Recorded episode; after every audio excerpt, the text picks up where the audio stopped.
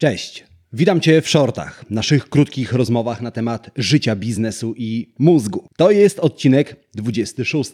A dziś porozmawiamy o tym, dlaczego wytrwałe osoby nie potrzebują silnej woli i dlaczego Ty również jej nie potrzebujesz. Ale zanim zaczniemy, czy wiedziałeś, wiedziałaś, że jeżeli teraz zapiszesz się do newslettera Marketing z głową, to już w następny poniedziałek otrzymasz skondensowaną porcję wiedzy na temat klientologii, czyli w 3 minuty nauczysz się zmieniać przypadkowego konsumenta w płacącego klienta.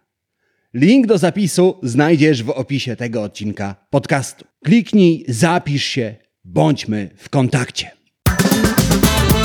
Czy ty, podobnie jak większość ludzi, pokładasz duże nadzieje w silnej woli? Uważasz, że osoby nią obdarzone częściej uprawiają sport, realizują noworoczne postanowienia, chętniej sięgają po zdrową sałatkę i w ogóle odnoszą większe sukcesy? Jeśli tak, to mylisz się. Nie ma żadnych naukowych dowodów potwierdzających związek silnej woli z życiowymi sukcesami. Są natomiast dowody na to, że silna wola wyczerpuje się. To znaczy, że im częściej z niej korzystasz, tym mniej jej masz. Innym słowem, gorzej sobie radzisz. Jeżeli zdarzyło ci się być na diecie, to doskonale wiesz, o czym mówię.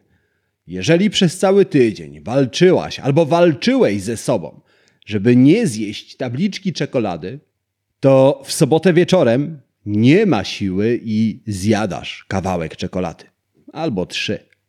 To dlatego, że w ciągu ostatnich dni Twoje pokłady silnej woli wyczerpały się. No dobrze, ale jak wobec tego wytłumaczyć to, że na świecie są osoby, które dotrzymują postanowień? I co ważniejsze, czy Ty możesz się czegoś od nich nauczyć?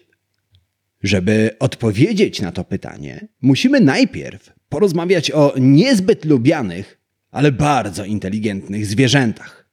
Szczur szukający kawałka sera ukrytego w labiryncie musi wykazać się sporą siłą woli. Nic więc dziwnego, że w czasie poszukiwań mózg gryzonia świeci się jak bożonarodzeniowa choinka z ADHD. Jednak w trakcie badań naukowcy zauważyli coś jeszcze. Mianowicie, im częściej szczury pokonywały tę samą trasę i im częściej odnajdywały drogę do sera, tym mniej silnej woli zużywały. Zwierzę uczyło się drogi na pamięć i po kilku próbach docierało do przekąski automatycznie. Jednym słowem, po pewnym czasie silna wola ustępowała miejsca nawykom. I nawyki to właśnie odpowiedź na nasze pytanie. Jeżeli nie chcesz polegać na silnej woli, wykształć w sobie nawyk.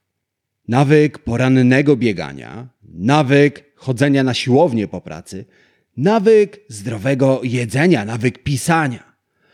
Dzięki nawykom przestaniesz opierać się o silną wolę i zdasz sobie sprawę, że częściej dotrzymujesz swoich postanowień.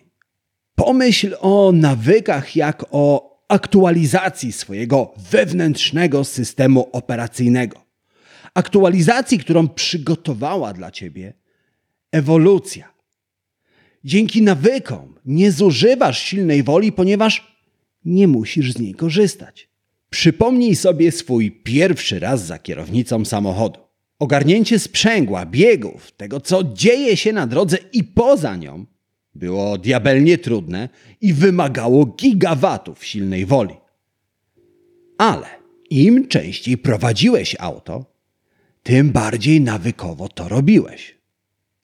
Dlatego dziś bez problemu możesz w trakcie jazdy rozmawiać z pasażerem nawet o obrotach sfer niebieskich. Prowadzenie samochodu stało się Twoim nawykiem – który nie wymaga silnej woli. Dlatego, jeżeli chcesz osiągać swoje cele, zapomnij o silnej woli.